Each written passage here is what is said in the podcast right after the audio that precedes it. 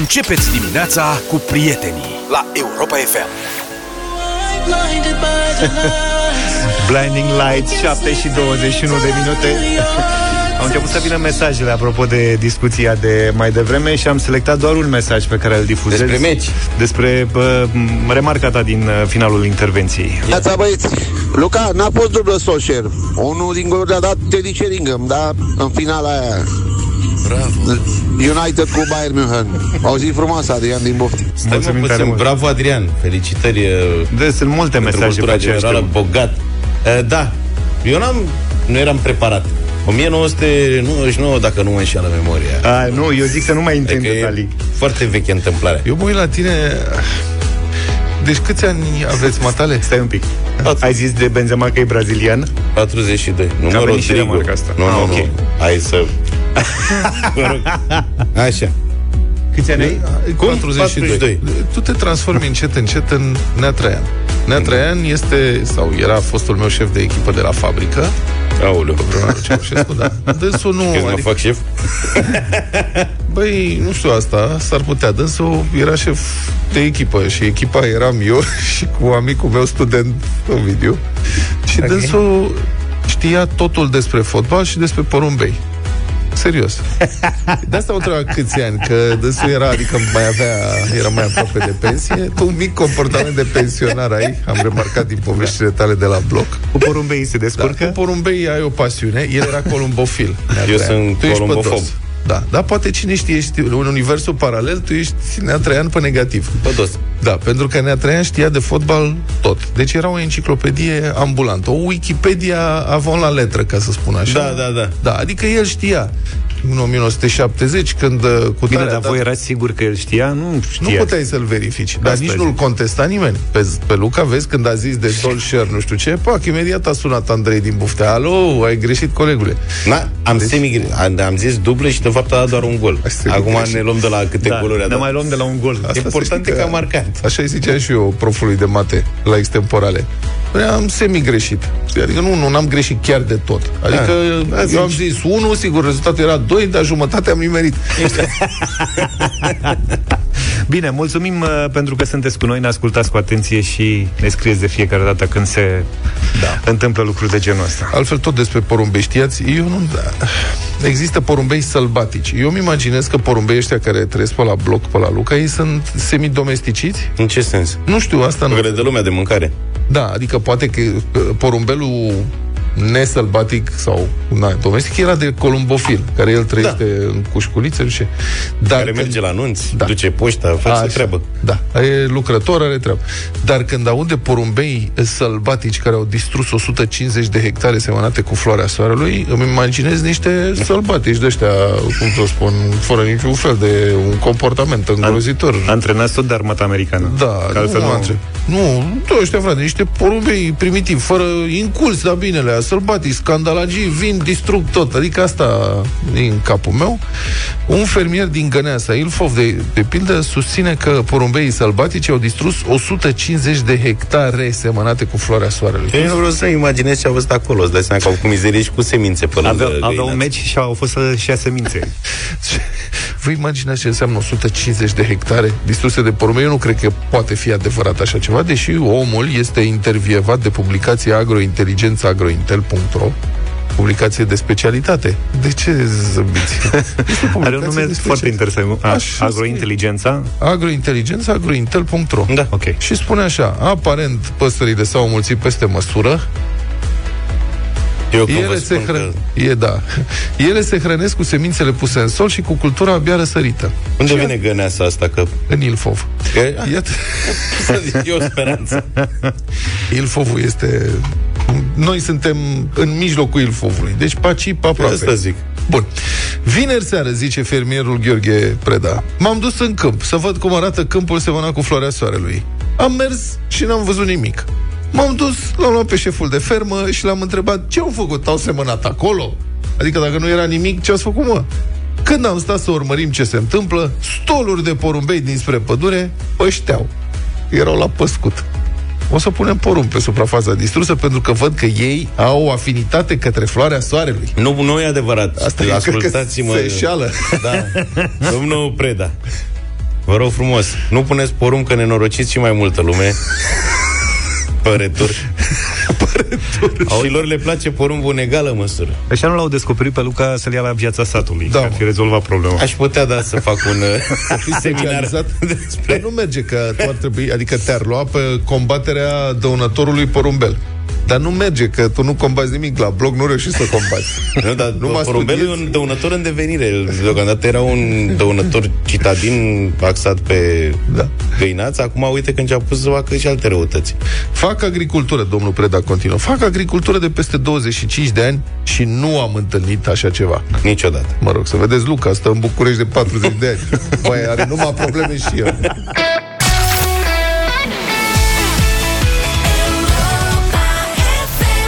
Sunt restricții de circulație pe autostrada 1 București-Pitești. Timp de o lună, Poliția Română anunță că traficul va fi afectat între kilometrii 110 și 115, unde vor fi reparate rosturile de dilatație de la poduri.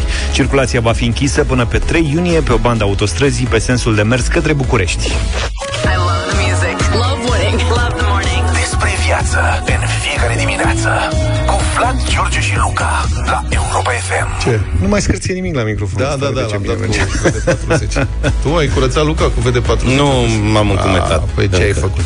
Bine, pentru că suntem pe favoritisme și nepotisme, am vrea să le salutăm și pe prietenele noastre, colegele de la Bufetul Clădirii, care la ora asta deschid și ne ascultă și de unde mergem noi să luăm puțin mai încolo, în cadrul regimului pe care îl ținem cu toții, croasanțele super fragede, da. cu șuncuță și cașcaval. Da, eu cu castraveți. Da. Și da, cu castraveți, sigur că da, am fost ieri pe la fete, erau foarte fericite. La cât deschid?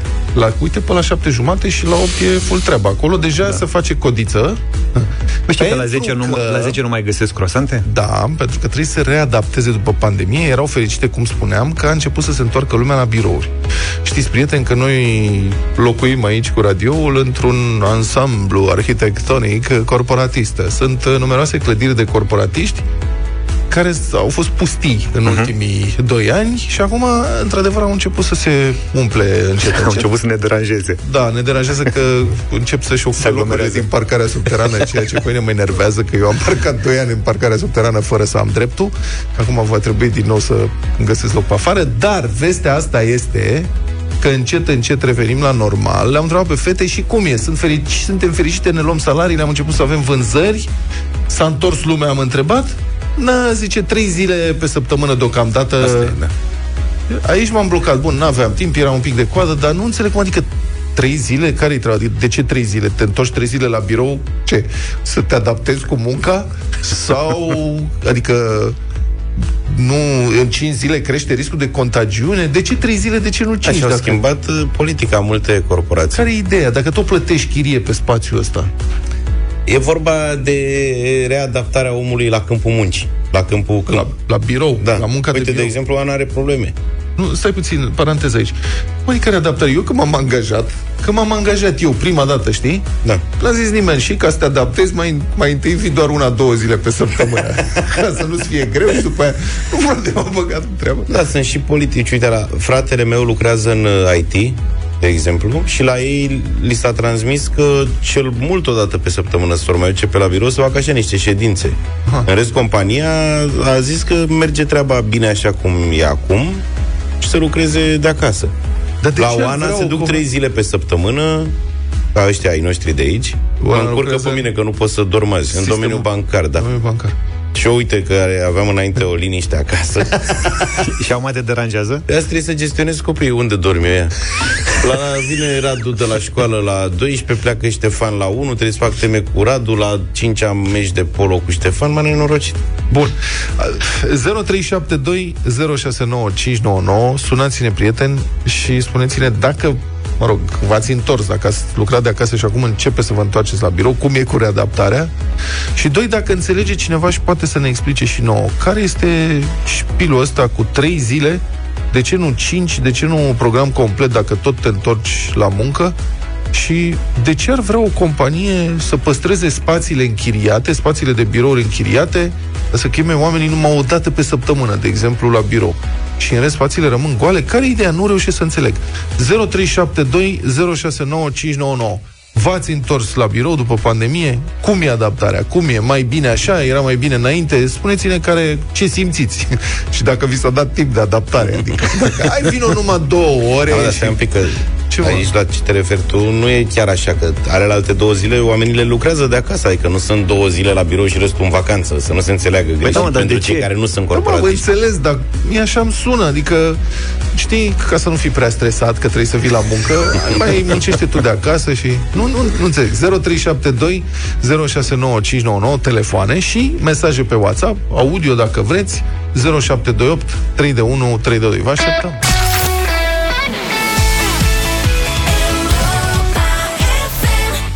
Habits, Ed Sheeran, 7 și 45 de minute, 0372069599.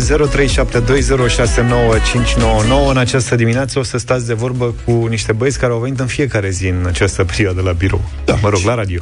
Numai când am avut COVID n-am uh, venit sau când am fost suspect de COVID. Mă rog, probleme medicale, dar Bun, altfel... acum, sigur, nu cred că trebuie cumva cineva să creadă, să fie în defensivă că a venit, că n-a venit. Asta e, sunt joburi și de la joburi. care nu poți lipsi. Adică dacă ești șofer de taxi, de exemplu, nu poți să Nu lucrezi poți să o de faci acasă. acasă, da. Adică asta e, sau șofer de autobuz, sau sunt uh, slujbe la care, în care poți lucra de acasă. Întrebarea e ce faci când îți spune șeful, gata, a trecut pandemia, hai înapoi. Mai trei zile la început. de ce? Un motiv pentru care noi încă lucrăm de acasă e că avem mai mulți angajați decât în pandemie. Efectiv, nu încap oamenii în birourile noastre. Cred. E un mesaj, eu, de exemplu, lucrez în IT, dar nu lucrez cu aproape nimeni din țară și firma la care lucrez se confruntă cu problema asta. Nu, stai, sunt, e același mesaj? Da, e același mesaj. Păi dacă nu lucrează cu nimeni din țară, cum adică nu pot să vină că sunt mai mulți angajați? Noi am lucrat, pro- zice, noi am lucrat productiv în pandemie, ne întoarcem doar pentru o zi, nu vorbesc de o companie mică, ci de una cu peste o mie de angajați. Bine, și ce faci în ziua aia? Spune-ne și nouă. Adică, Asta nu știu, uite, poate Întâlniri, revine cu mesaj. socializare. Uite, îți mai dau un exemplu. păi socializarea e la bere.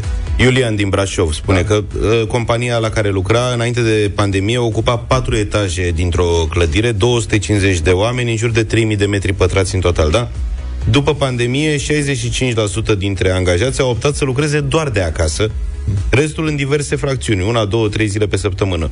Puțini vor complet la birou. Chiar și așa, compania păstrează întreg spațiul, mai elimină din birouri și le înlocuiește cu zone de relaxare, gen o canapea, o măsuță de cafea, ca să transforme spațiul în ceva mai primitor și mai indicat pentru socializare. Eco. Eco. Cristi, bună dimineața! Salut, Cristi. Salut! Salut, salut domnilor! Ia spune. Tu te-ai întors, care e experiența ta? a- Astăzi, astăzi este ace- acea zi în care trebuie să merg la, la birou o, o zi pe săptămână. Asta Aha. este uh, de, decizia. Uh, ce vreau să vă spun? Uh, Nu, stai, stai, stai, dar de situații ce... în care- Stai puțin, stai puțin. Am înțeles, în ce domeniu lucrezi? IT? în IT. În IT. Dar de ce o zi la birou? Ce faceți o zi la birou? În principiu, uh, probabil o să ținem o ședință a echipei, cu toate că noi avem o echipă mixtă, suntem puțini din România, majoritatea colegilor sunt, uh, sunt uh, din, uh, din afară. Uh, uh, doar să, nu știu, să mai facem cât o ședință, să ne vedem, în rest lucrăm ca o zi normală, doar că, na, venim la birou. Și cum, s- cum v-a explicat șeful? Domne, lucrăm ca de obicei, dar astăzi lucrăm de la birou și mâine lucrați la fel, dar de acasă. Care e logica asta? Nu înțeleg.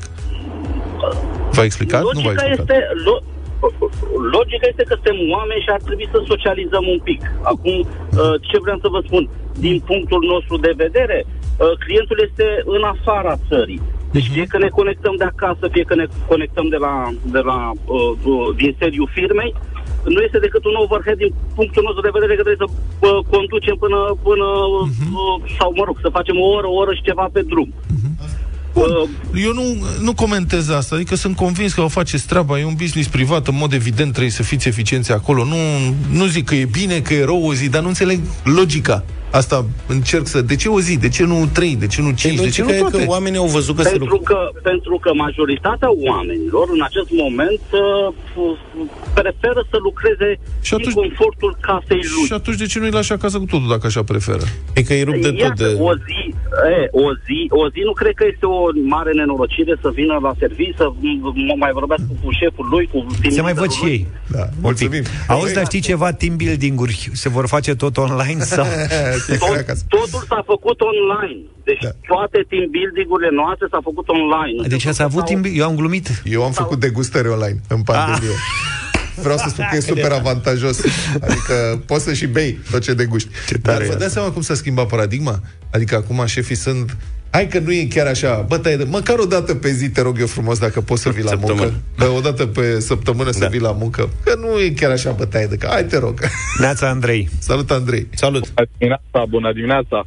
Păi da, de obicei șefii vor să vii la birou uh, o zi sau două. De fapt, ei trag uh, cât mai multe zile să vii la birou ca să te vadă, să-ți imprime direcția, să-ți explice strategia și așa mai departe. Dar în pandemie s-a descoperit că, de fapt, ești mult mai eficient de acasă. E adevărat că sunt activități în care prezența este indispensabilă, dar în multe joburi, 65%, cum ați spus și voi, s-a descoperit o mai mare eficiență de acasă. Tu cum lucrezi acum?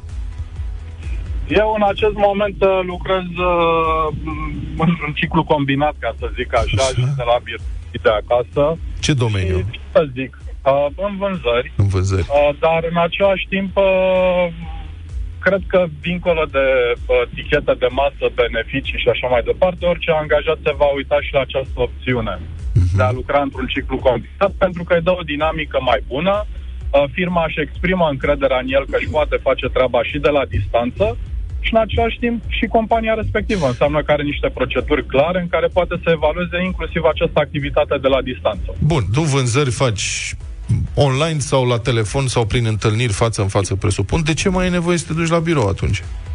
Uh, Păi, uh, întâlnirea la birou, exact ce am zis uh, la început, este important să te întâlnești cu șeful tău, cu conducerea firmei respective, pentru discuții, pentru ședință, pentru explicarea face-to-face a anumitor se- uh, situații, adică totuși online o exprimă o distanță. Anumite lucruri trebuie că pentru cei care fumează țigarea și căsăteaua împreună cu colegii, adică sunt anumite beneficii.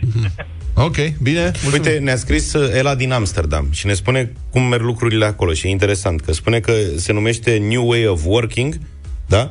E văzută ca o modernizare a muncii. Companiile care nu acceptă să se modernizeze nu prea mai sunt dorite de angajați. Avantajul principal e că nu mai pierzi timpul în trafic. Nouă ni s-a dat timp de adaptare de la o zi pe săptămână la birou la trei zile, care este acum standard policy în Olanda.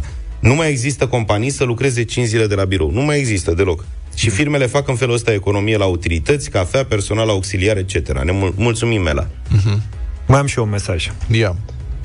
Bună dimineața! Pentru că foarte mulți uh, vor să lucreze de acasă, dar în același timp alții vor să și socializeze și să mai scoată o haină la plimbare, să spunem, și să mai meargă cu colegii la o țigară pe la colțul companiei, dar în același timp multe companii vor să acorde și această flexibilitate pentru cei care uh, plătesc o chirie în care um, angajatul să lucreze de oriunde dorește, pentru că mai bine plătesc o chirie decât să piardă niște angajați care aduc un profit mult mai mare companiei față de acea chirie care o plătesc ei pentru cele trei zile. Da, are logică, evident. Salutare, Ovidiu din Timișoara. Mulțumesc, Ovidiu. E, Atenție, eu cred că undeva aici este o capcană.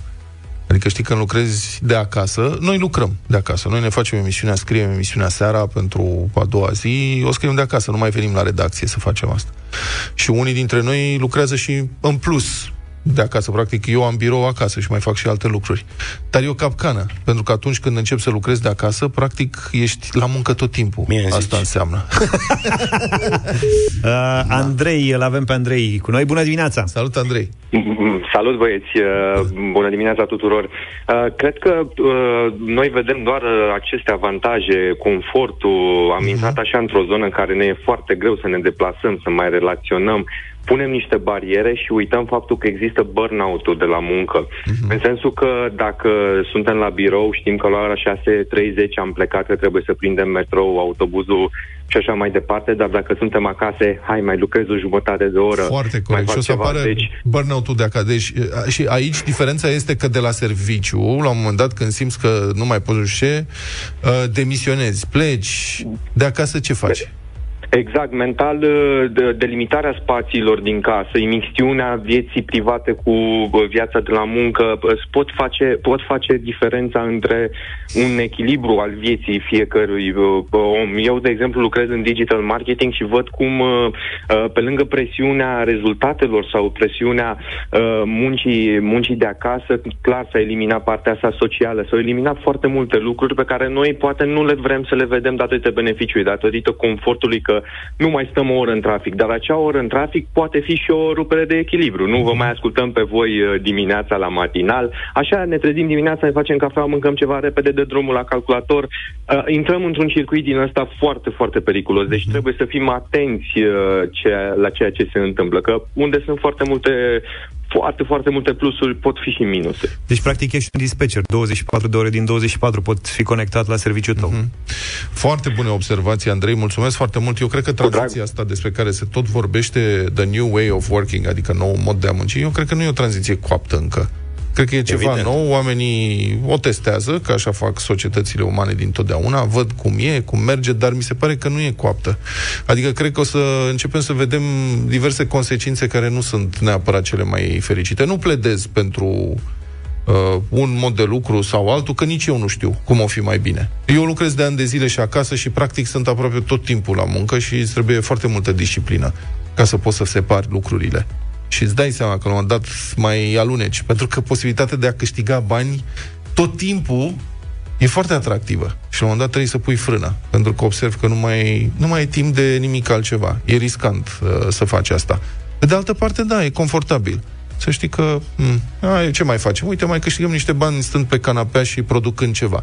În jobul meu, pe care îl fac eu, și anume producător de conținut sau lucruri de genul ăsta. Uite, Alții vezi? nu pot să facă a, a, asta, evident. Că nu Uite, eu dorm. Pentru, pentru, Luca, pentru Luca e și riscant să iasă din casă. El cum a ieșit din casă de, de, de, de mici de la obor, de piață, Uite, și aici s-a ai zis, că terminat. deschid, ai zis că deschide la 8 acum la croasante. E că deschis nu, dă- deja, fetele sunt Nu mă mai acolo. pot gândi la altceva.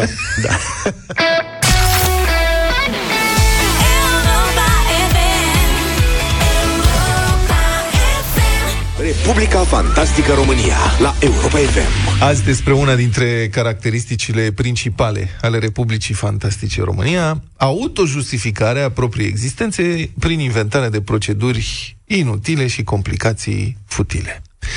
De pildă, ce face, să zicem, un gospodar, Luca, de exemplu, dacă ar fi să fie el gospodar, Sunt. când ar avea de demolat un acaret în curtea lui. N-are de demolat acaret, Am dar... curte. Da. Dom'le, dar dacă ar fi să fie, Lucaș și-ar sufleca mânecile și s-ar apuca de treabă. Ca orice gospodar, trebuie să rezolve problema. Adevărat. Acum, sigur că o instituție publică nu poate lucra chiar așa la inspirație, dar demolarea unei gherete de paznic, veche de vreo 50 ceva de ani, din curtea unui spital, nu e chiar fizică cuantică. Totuși, la Botoșani, nevoia birocrației de autojustificare a propriei existențe a transformat dărâmarea acestei coșmelii într-un proiect aproape faraonic, cel puțin din punctul de vedere al dosarelor cu șină și bugetelor alocate, evident. Deci este vorba de o construcție abandonată, o gheretă, o construcție abandonată, veche, realizată încă de la construcția spitalului în anii 70. 12 metri pătrați cu totul, o magazie în momentul ăsta. Așadar, conducerea Spitalului Județean Botoșani a decis să facă practic curățenie. Că Altceva nu se poate spune acolo și să dărâme cașcaraveta. Din relatările presei înțeleg că decizia a fost luată acum 10 ani. Și de atunci se tot străduiesc să facă asta. S-a făcut, evident, un proiect tehnic. Păi, zici că este Ilv și Petrov combinat cu Toma Caragiu. Da, mă, au căutat cea mai bună soluție. 10 ani. S-a făcut un proiect tehnic pentru demolarea coșmeliei. Proiectul tehnic a costat 2500 de euro. De asemenea, structurile însărcinate cu operațiunea de organizare a demolării au început să strângă avize, aprobări, semnături și ștampile de la alte structuri care iau leafă din acordarea de avize, aprobări, semnături și ștampile. Pentru că oamenii se ajută o mână spară pe cealaltă. Un aviz se susține cu altul, evident. A fost nevoie de ridicare topografică, aviz de la Ministerul Culturii, Aviz de la Inspecția în Construcții și, evident, multe altele. Iată așa să citez și spune directoarea Spitalului pentru Adevărul, doamna Doina Caba, citez. Sunt foarte multe avize și autorizații pe care trebuie să le scoatem pentru o clădire de 12 metri pătrați. Eu sunt, zice doamna, director de instituție publică și nu pot să mă plâng, doar fac ceea ce spune legea în aceste condiții, ceea ce e adevărat. Adică și oamenii aceștia care trebuie să pună în practică o decizie, uh-huh. cum ar fi asta, ei nu pot să meargă pe lângă legi și pe lângă procedurile care au fost construite, cum spuneam, tocmai pentru autojustificarea funcționării întregului mecanism. De ce avem mecanismul acesta? Ca să funcționeze. Asta este principiul. El face ceva? Face, dar foarte greu și mult mai complicat decât uh, ar trebui să se facă. Astea despre care v-am spus până acum sunt doar avizele preliminare. Pe baza proiectului, conducerea spitalului trebuie să obțină apoi noi autorizații și abia după aceea să găsească o firmă specializată și autorizată în demolări pe care să o angajeze prin licitație publică, pentru că nu merge oricum. Iată ce mai adaugă doamna directoare. Citez. După proiectul tehnic vom afla și suma pe care va trebui să o mai plătim și pentru demolare, fiindcă trebuie să obținem autorizația de demolare și după aceea publicăm în SEAP printr-o licitație, că nu va fi prin încredințare directă. Și Evident, cele mai mari cheltuieli, totuși, totuși, vor fi cu demolarea propriu-zisă și consecințele demolării. Trebuie parcurse mai multe etape. Trebuie pregătit locul propriu-zis. Apoi se trece la demolarea efectivă. Mai apoi se trece la curățarea locului și la lucrările finale pentru umplere, compactare și așa mai departe. Prețurile acestea, notează ziarul adevărul, variază în jur de 170 de euro pe metru pătrat pentru demolare. Deocamdată, da, având în vedere la ce inflație este în zona serviciilor și în zona industrială, inflația industrială în România e foarte mare, atunci probabil că o să crească și mai mult. Deci, în cazul de față, estimarea este că ar putea ajunge la vreo 20.000 de euro. Iar dacă se adaugă și proiectul tehnic plus alte lucrări, se poate ajunge pentru această ca și caravetă de 12 metri pătrați veche de 50 de ani pentru această ruină, la suma de aproximativ 30 de mii de euro. 30 de mii de euro. La Spitalul Județean Botoșan, alocația de hrană pentru un pacient este de 20 de lei pe zi. Deci, un calcul simplu, costul estimat de 30.000 de euro pentru demolarea coșmeliei ar reprezenta hrana pentru 7500 de pacienți. Vezi, de ani nu dărâmă de 10 ani. Da. Au pus în balanță vă, cu banii mai bine. Sau pentru un pacient timp de 7500 de zile. Depinde cum vreți. Depinde și de hrană, că poate jumătățești îi dai mai 20 de ani. Asta ar însemna hrana pentru un pacient 20 de ani, dar dacă îl hrănești mai bine hrana pentru zi. Dar deci nu mă, mă gândesc, și nu mai bine hrănesc ei serios de jumătate din banii ăștia. Mai mulți pacienți care sunt mai întremați așa, mai voinici. și se sprijine inițial de coșmelie și cu asta rezolvă problema și se rezolvă cu demolarea și fără alte bătăi de cap. Deșteptarea cu Vlad Petreanu, George Zafiu și Luca Pastia la Europa FM.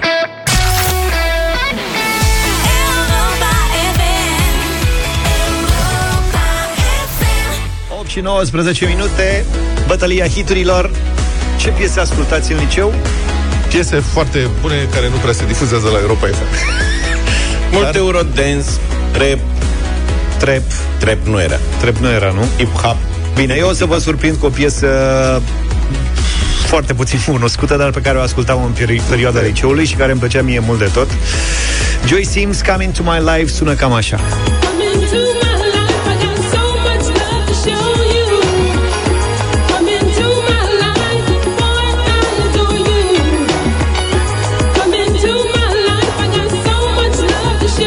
Asta pe lângă mult Snap, Depeche Mode și toate nebunile din perioada respectivă.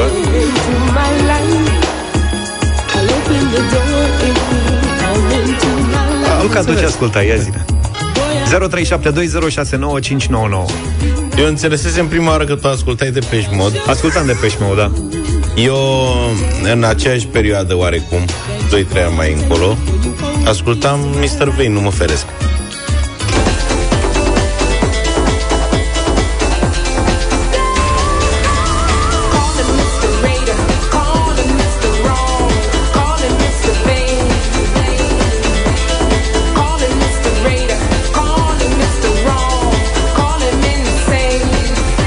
Vlad, dă și tu o piesă ca să iasă trei, știi? Ca să iasă trei, da, hai să zic și eu Dacă eu erau să câștige domnul Luca Nu-i nimic. Eu ascultam în perioada aia și mă distram foarte tare Privind videoclipurile trupei Zeze Top. Mai țineți minte pe cei trei bărboși? Zeze Top Give me all your love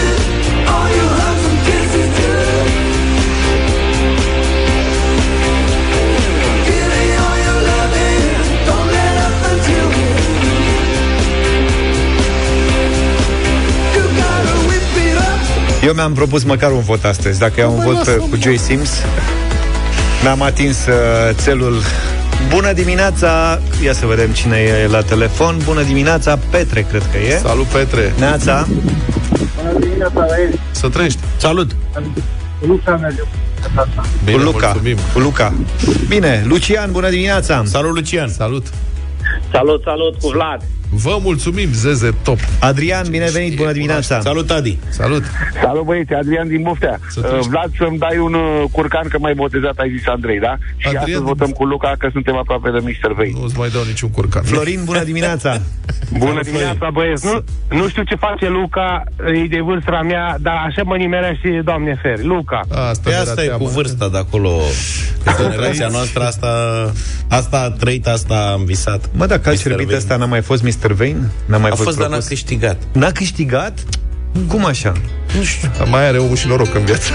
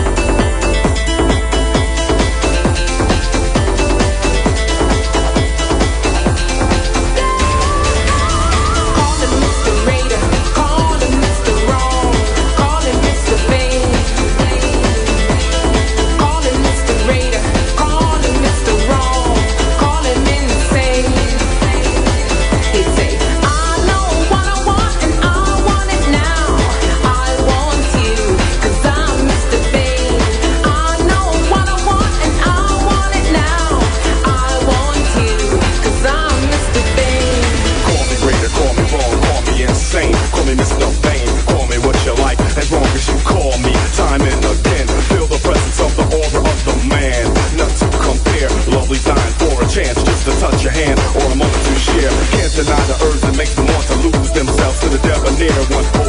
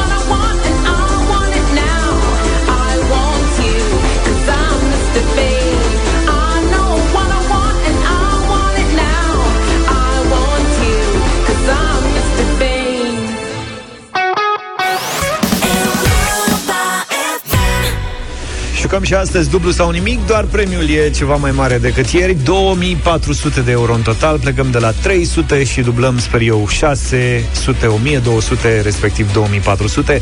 Ionuț e din Sibiu și a avut norocul să fie extras astăzi. Bună dimineața! Salut, Ionuț! Bună, bună! Ia uite ce veselie la Sibiu. Ce faci, Ionuț? Ce Dumnezeu să face? Muncim? Bravo, foarte bine. Ne bazăm pe tine astăzi să câștigi un bănuț frumos. Dar ce muncești de ești așa vesel, Ionuț?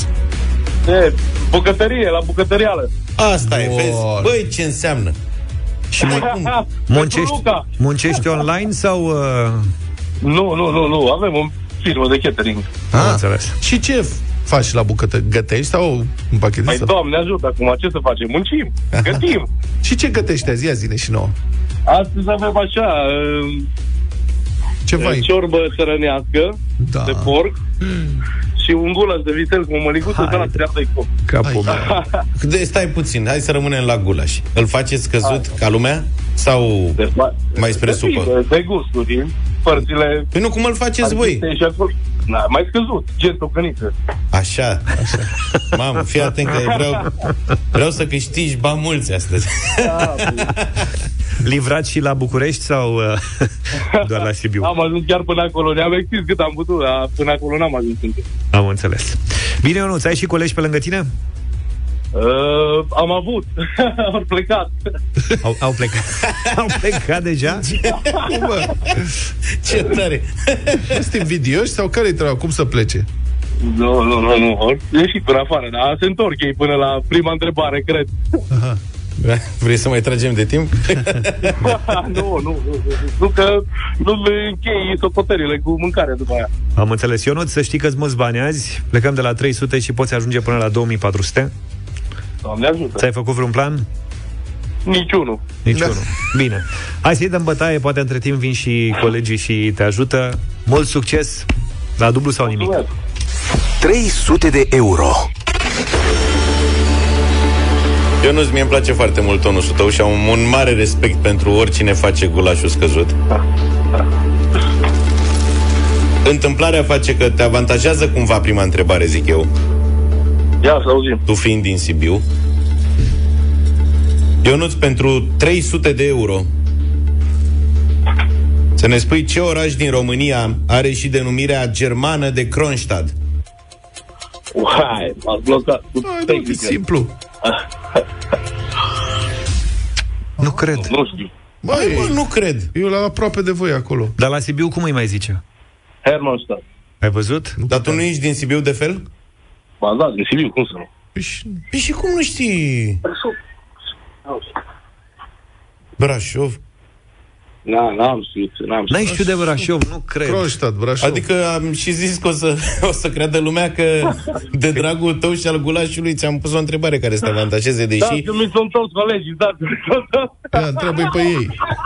Ia, ia întreabă-i. Păi gata, au zis Brașov, au auzit. A, au auzit la mine, am înțeles. Asta e, să Hai, ce rău îmi pare, eu nu să bem o spun berulă. sincer. Să bem o berulă când treceți pe la Sibiu în O restaurant. berulă, da. Categoric, da. Asta Băi, e un sincer, artelenism. da. Asta cu o berulă e un artelenism.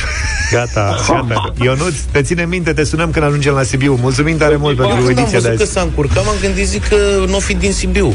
Știi cum e? A ajuns, muncește în Sibiu, dar nu-i de acolo, e de la Bacău. Asta e, mă. Adică pentru... Nu mă așteptam. Nu nimic, punem banii deoparte și mâine avem 3200. Da. Mine plecăm de la 400. Dar încă o dată vreau să le amintesc da. ascultătorilor noștri să subliniez că întrebările, cum sunt scrise, așa rămân. Adică nu vă feriți să spuneți în ce domeniu, știi că am mai avut cazuri. Nu spun în ce domeniu lucrez, că pe urmă schimbați întrebările. Sau... 8 și 48 de minute. Record, avem știri din lumea necuvântătoarelor. Știți că nouă ne place să urmărim ce se întâmplă în lumea necuvântătoarelor. Un record de zbor pentru mic liliac Care a zburat 2300 de kilometri din Rusia până în Alpii francezi. Adică mult mai mult decât avioanele de bombardament ale rușilor Care nici să treacă granița cu Ucraina. Nu mai reușesc. Deci este vorba de un liliac simpatic drăguț De numai 7 grame greutate Pipistrelus natushi Și iată și cum sună Pipistrelus natushi Dacă nu l-ați auzit, asta este... Ca domnul Iohannis. Da, el transmite pe o frecvență care este aproape inaudibilă. E de asta pe ultrasunete, nu? Pe sunete foarte pe înalte, ceva, da. mă rog. Da, da. Luca n-am avut niciun sunet, deci a fost glumă. Da. da. Deci, ca să... Nu că eu nu prea aud bine în altele pe ureche, că noi facem niște teste aici audio și nu mai merge bine. Da, în fine, spune. Dar să știi că asta a fost întâmplătoare, adică nu mă gândeam la asta. Dar era atât de serios încât am zis că poate cine știe. Da, deci a zburat 7 grame greutate, a zburat 2300 de kilometri. Îl ia vântul, mă. eu cred că e o greșeală. Are baterii bune.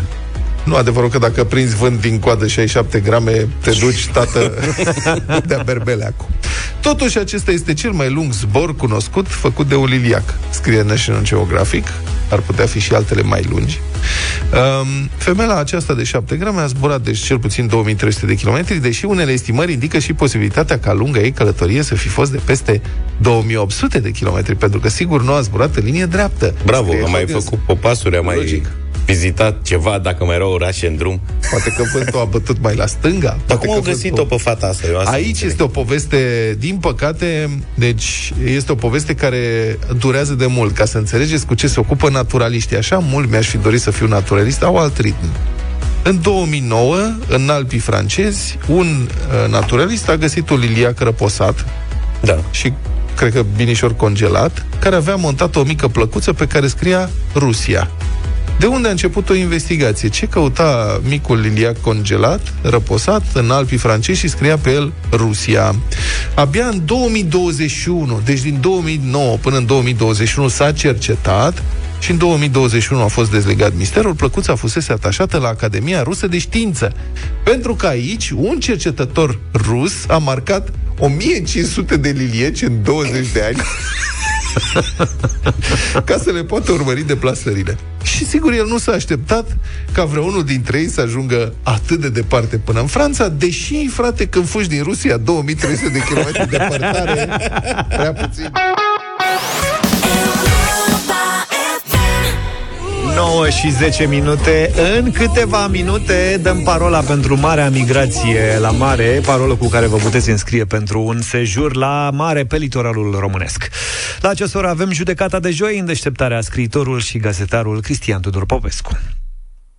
ATP, WTA și nume mari din tenis ca Nadal, Djokovic, Martina Navratilova sau Simona Halep sunt împotriva interzicerii participării jucătorilor și jucătoarelor din Rusia și Belarus la Wimbledon, considerând că aceștia nu au nicio vină în legătură cu atrocitățile comise de Rusia în Ucraina. Este o opinie. Au dreptul la ea și trebuie respectată ca atare. Dar gândiți-vă puțin. Ce urlă în eter seară de seară propaganda oficială a Moscovei? Torpila noastră nucleară Poseidon, lansată de pe submarin, dacă explodează lângă coastele Angliei, va provoca un tsunami cu apă radioactivă de 500 de metri înălțime. Din Marea Britanie nu va mai rămâne decât un deșert radioactiv. O animație prezentată la televiziunea de stat arată cum Londra sau Berlin sau Paris ar fi pulverizată în 200 de secunde cu rachete plecate din Kaliningrad. Ar fi suficientă o rachetă sarmat și insulele britanice nu vor mai exista. Cuvântează craniul vorbitor. Cum să-i primești la tine acasă pe jucătorii unei țări care te amenință în felul ăsta? Din potrivă, Rusia ar trebui să le interzică să meargă la Londra lui Medvedev, Rubliov sau Pavliucencova, că poate chiar atunci cade bomba lui Putin și pe ei. Sau să fie primiți pe terenurile de la All England Club, dar fără rachete. Nadal zice că nu e drept să nu fie lăsați rușii să joace. Serhi Sahovski, fost jucător ATP ucrainean, îi răspunde. E drept ca jucătorii ucraineni să nu se poată întoarce acasă? Copiii ucraineni nu pot să joace tenis. E drept? E drept ca ucrainenii nevinovați să moară? Amânare după amânare după amânare a pronunțării sentinței în dosarul colectiv. După șase ani și jumătate, judecătorii români procedează potrivit îndemnului mobilizator strigat atunci de un șef de la pompieri. Dă-i mea de morți. Până să denazifice, rușii ciordesc tot ce le pică în labe prin Ucraina. Mașini agricole valorând 5 milioane de dolari, sute de mii de tone de grâne, materiale radioactive, roți, uși, capace de closet, computere și oameni violați, uciși sau deportați cu miile în Rusia. Acum pot să înțeleagă și cei tineri vorba pe care bunicii lor o știau prea bine. Davai ceas, davai palton, capra, behăian, șopron, hazaică și damijon. Nu pot să înțeleg cum s-a pus la baza votării în organismele Uniunii Europene unanimitatea. Numai la Partidul Comunist unanimitatea bătea pe linie umanitatea. Cei drept, prin rașchetarea rapidă a celui care cuteza, fie și să se abțină. Dacă nu poți să te asiguri că toată lumea ridică mâna, ca în dictatură, atunci unanimitatea obligatorie dă voie oricărui Orban să-și bată joc de ceilalți membri. De incontestabil bun simț și ultra necesară propunerea premierului italian Mario Draghi ca unanimitatea să fie înlocuită în Uniunea Europeană cu majoritatea calificată.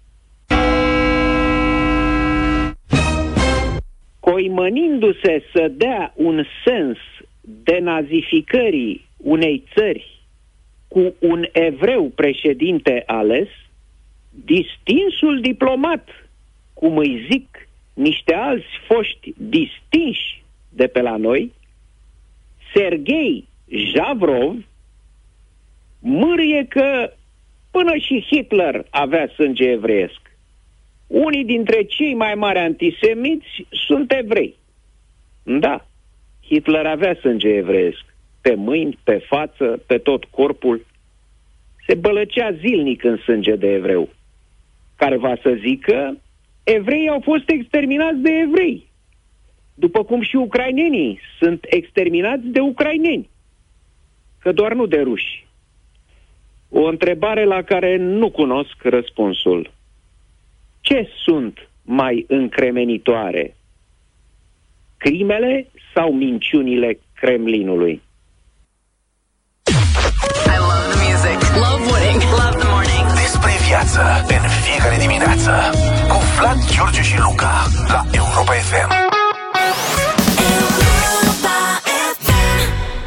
I can help falling in love with you UB40, dacă vă era dor 9 și 23 de minute Azi e ziua parolei, nu știu dacă e ziua internațională A parolei, nu știu dacă știți asta. Serios?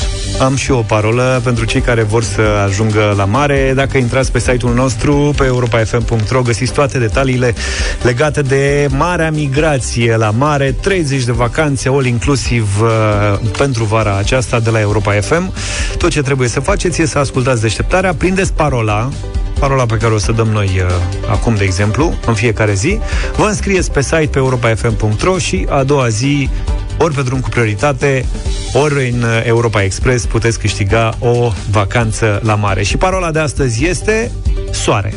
O, neașteptat. Soare, da, soare. Asta e parola zilei, vă înscrieți pe site și vă așteptăm uh, câștigători. Cine stabilește aceste parole? Uh, colegii de la uh, departamentul Vacanțe la Mare. Eu aș fi pus niște parole de-astea mai, nu știu, oro, pipo, Ozia. o cârtniță. Păi nu mă trebuie să aibă legătură cu... O să tot auzi zilele astea. Periferii, Plaje, periferii. soare, mare... Mai...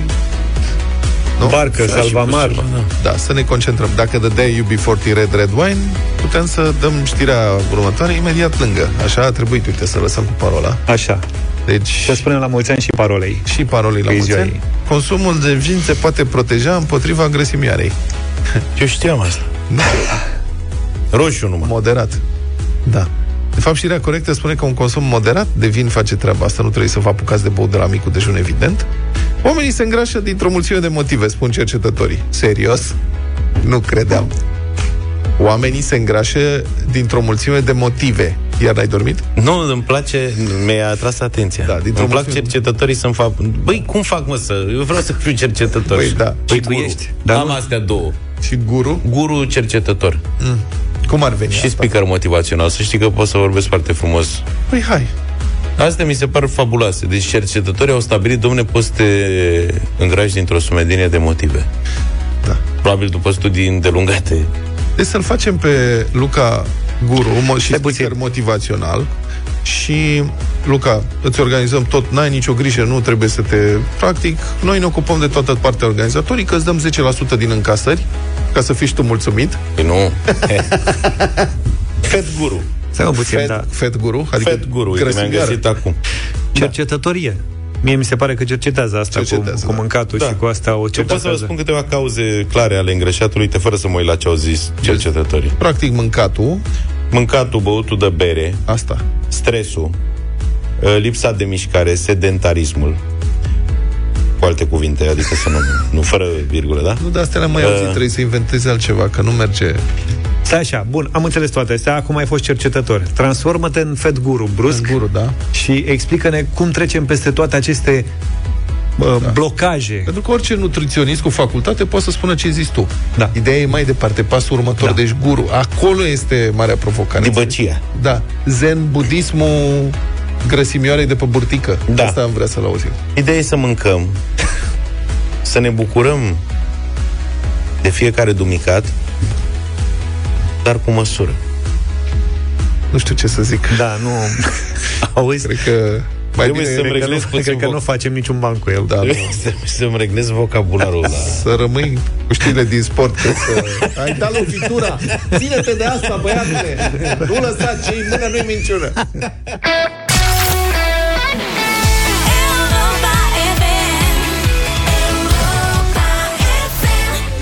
Krypton la Europa FM cu Răzvan Fodor, solist vocal. Îți mai aduce aminte? 9 și 36 de minute. Sunt curios, oare cum mai merge cu permisele, mă rog, cu examenele de șofat prin județele astea faimoase. Suceava, Pitești, Brăila, Aici pe acolo cred că se mai descurcă lumea. Ilfov, că și în Ilfov, la un moment dat, e greu fără, nu? Uh-huh. Dar sunt și oameni cinstiți care încearcă să ia prin propriile lor puteri permisul de conducere și ei trebuie susținuți, chiar dacă unele limite. Un domn de 70 de ani din județul Botoșani se luptă să obțină permisul auto și nu reușește și nici nu știu cum să privim știrea asta. Hai să vedem. Asta e. Deci, dânsul, mă rog, știrea este relatată de Botoșan News. Trei examene a, le-a picat la rând. Nu știm dacă a picat trei examene în 5 ani sau în 50 de ani, dar ultimele trei examene le-a picat. Și înțelegem că altele n-au fost, că presupun că... Nici nu e mult. Sau poate cine știe, avea permis și acum s-a dus să încerce, știi, pentru... E, nu cred. Cred că doar I-a acum a fost făcut rost de, luat. ma- de o mașină și...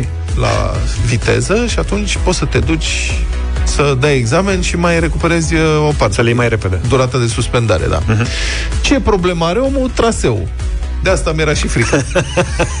La teorie stă da. bine. Aici, aici mi-e frică de traseu. Cu teoria mai e cum mai e, cu practic. Practica ne omoară. Da. Practic, pe șoselele din România. Candidatul a fost admis la teorie, însă nu și la traseu. Au fost trei încercări până acum. A declarat Marian Ciornea, șeful serviciului, nu știu ce.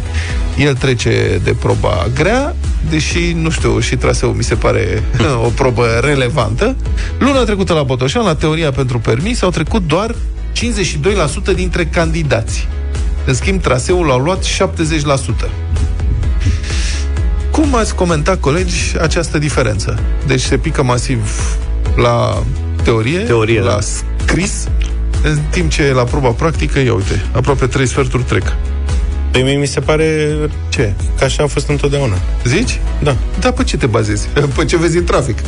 Pe ce, nu, și mereu sala a fost grea, că a pus probleme cu dalea, cu primul ajutor, cu prioritatea tramvaiului, cu, știi? Da, e foarte că cu prioritatea tramvaiului Adică eu țin minte că și Stai pe puțin, vremea că mea... dacă, scuză-mă, dacă nu ai condus niciodată, Da. atunci, în momentul examenului, dacă nu înveți ca lumea, te păcălești. Aha. Ai senzația că o regulă poate fi altfel decât e în realitate. Eu am învățat că basculanta și tramvaiul și trenul au prioritate întotdeauna.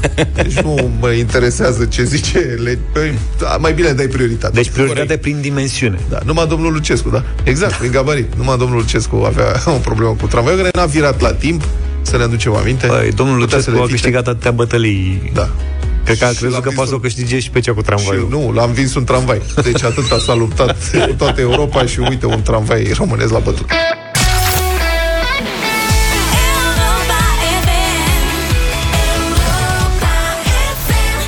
9 și 47 de minute, radio voting pe final de deșteptare astăzi. Colegi, am o surpriză pentru voi și pentru cei care ne ascultă la radio voting. Un, uh, i spune un imn al anilor uh, 90, dar uh, revăzut și readăugit pentru 2000, rearanjat pentru 2022. Muzica îi aparține lui uh, Valeriu Sterian, piesa se numește Vino Doamne, însă interpreții sunt Jim, Seven și corul de copii, sunetul muzicii condus de Cristina Manoliu Sevulescu. E o versiune interesantă, ascultați uh, versurile, vă reamintesc, sunt readaptate pentru 2022 și haideți să ne dăm cu părerea după aceea la 0372069599. Vă place sau nu vă place piesa asta?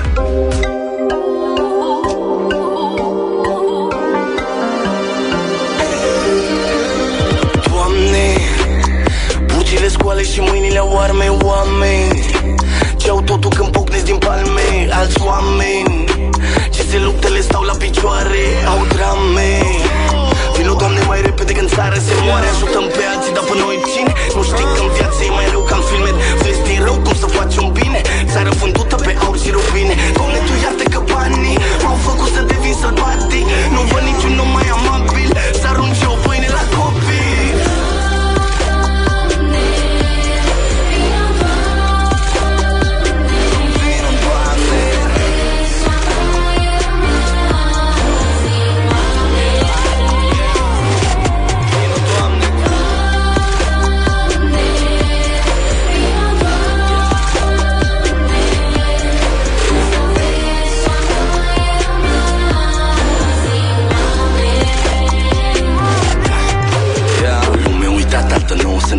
să te despartă de țară și mamă Mass media reclamă să nu ieși pe afară Te ține în casă să ai mintea spurcată De ură penală, sărmanii să doarmă Așteaptă la poartă bătrânii deodată Își plâng pentru soartă că munca e călcată În picioare scuipată În picioare de ce nu rămâi?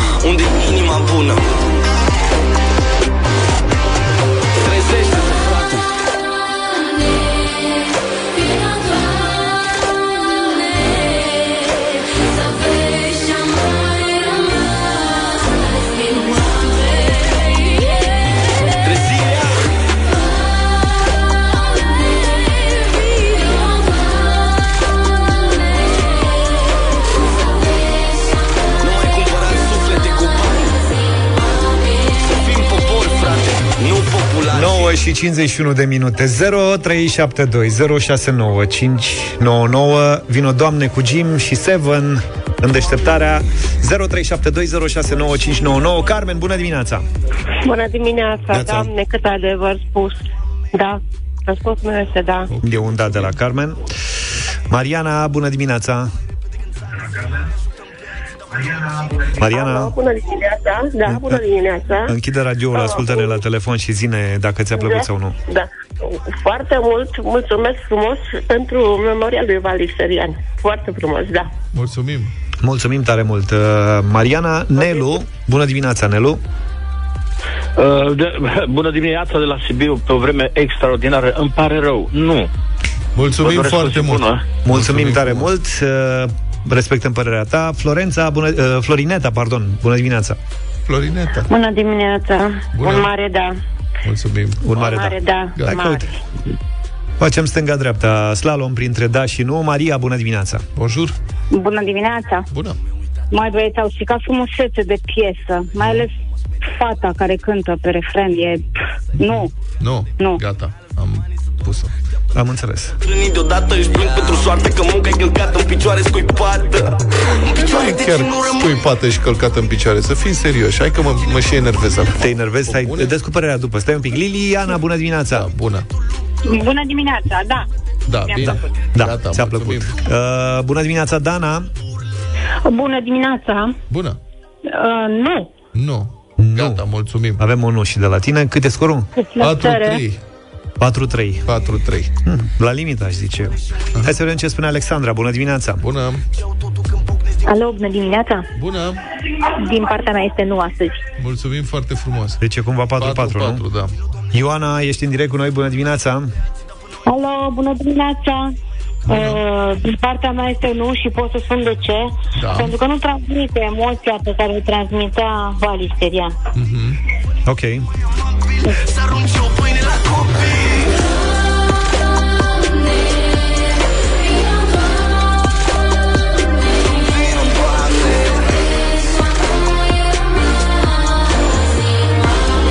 Ultimul vot vine de la Monica. Bună dimineața. Sau penultimul? Bună dimineața! Răspunsul nostru este nu, Nu. pentru astăzi.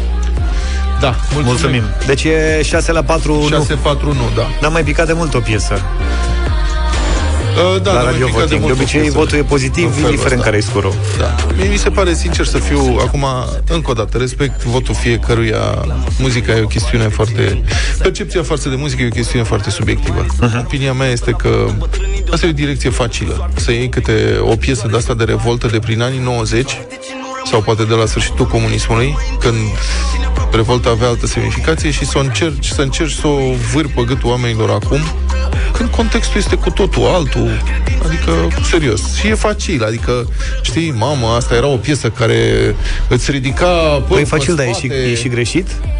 Dacă E gre- e greșit facil, să mie faci mi se asta? pare că facil nu e. Nu e greșit, nu e greșit. Da, poate că, s- adică sunt artiști care aleg calea asta facilă, se gândesc hai că îi umblăm un pic la emoție și în felul ăsta am rezolvat Poate așa văd eu lucrurile și atunci s-au exprimat. Sigur Încearcă că să da. vadă dacă rezonează sau nu și cu alții. De asta am și spus că este opinia mea și că Mhm. reacția la muzică este subiectivă. Da, partea, singura parte bună e că reinterpretările astea mai aduc un pic în actualitate niște piese pe care uneori le-am uitat. Nu e cazul neapărat al acestei piese. Așteptam verdu- verdictul de la Fed Guru. Da, Fed Guru, acum să știi, dacă vrei să asculti piesa lui Păi nu Valisterian, ziceți Fed Guru acum, vă rog are eu valoarea ei. Asta e. De ce să nu zicem Fed Eu iubesc piesa lui Valisterian și am copilărit cu ea, adică am trăit zilele alea ale Revoluției și pentru mine e inegalabilă piesa aia, poate să cânte oricine, oricând. Nu Pentru poate mai să se multe- egaleze pe Valisterian. Pentru mai multe vorbe de duh, vă așteptăm și mâine dimineață. Pa! După Fed șapte. Guru, ceau! Vă Numai mulțumim. bine! La revedere! Pa, pa. Deșteptarea cu Vlad, George și Luca. De luni până vineri, de la 7 dimineața, la Europa FM.